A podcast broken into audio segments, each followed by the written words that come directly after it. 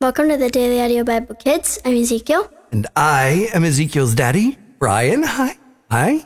Hi. Hi, son. How are you? Good. Great to be here with you today on this November day. What do we got going? Today we're reading the easy to read version, reading the New Testament in a year, and we're reading James chapter 5. A warning to rich and selfish people. You rich people, listen. Cry and be very sad because much trouble will come to you. Your riches will rot and be worth nothing. Your clothes will be will be eaten by moths.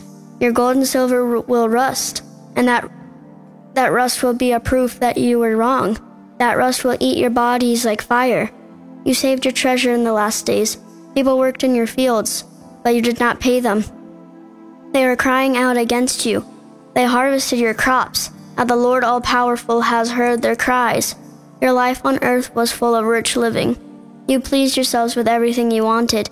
You made yourselves fat like an animal ready for the day of slaughter. You showed no mercy to good people. They were not against you, but you killed them. Be patient. Brothers and sisters, be patient.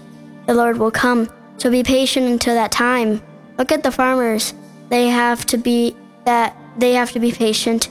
They have to wait for their valuable crop to grow and produce a harvest. They wait patiently for the first rain and the last rain. You must be patient too. Never stop hoping.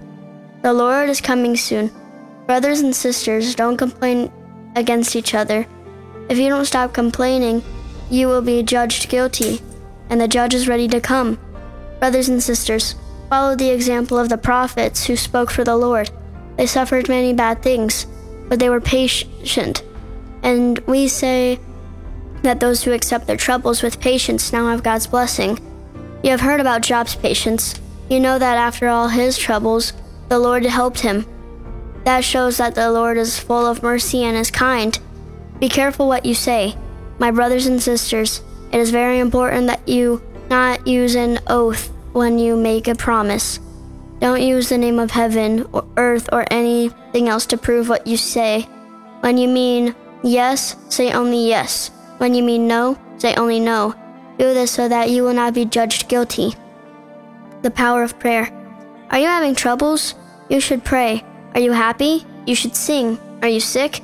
Ask the elders of the church to come and rub oil on you. In the name of the Lord and, and pray for you. If such a prayer is offered in faith, it will heal anyone who is sick. The Lord will heal them. And if they have sinned, he will forgive them. So always tell each each other the wrong do the wrong things you have done. and pray for each other. Do this so that God can heal you. Anyone who lives the way God wants can pray, and great things will happen. Elijah was a person just like us.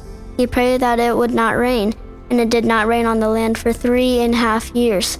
Then Elijah prayed that it would rain, and the rain came down from the sky, and the land grew crops again, helping people when they sin. My brothers and sisters, if anyone wanders away from the truth, and someone helps that person come back, remember this anyone who brings a sinner back from the wrong way will save that person from eternal death and cause many sins to be forgiven. Excellent. Good job. James is closing out his letter and he's telling us to be patient.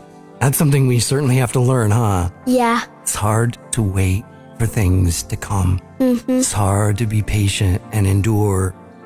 And sometimes it's hard to wait for things to get over that we don't want to be going through, Mm-hmm. right? And so we're just learning to be pra- patient. Let's pray for patience today. Okay. Dear Jesus, please help us be patient and help us to wait and help us to be able to wait and not be upset. In Jesus' name, Amen. Amen. Well, that's it for today. I'm Ezekiel, And I'm Brian. and we'll be back tomorrow. Bye.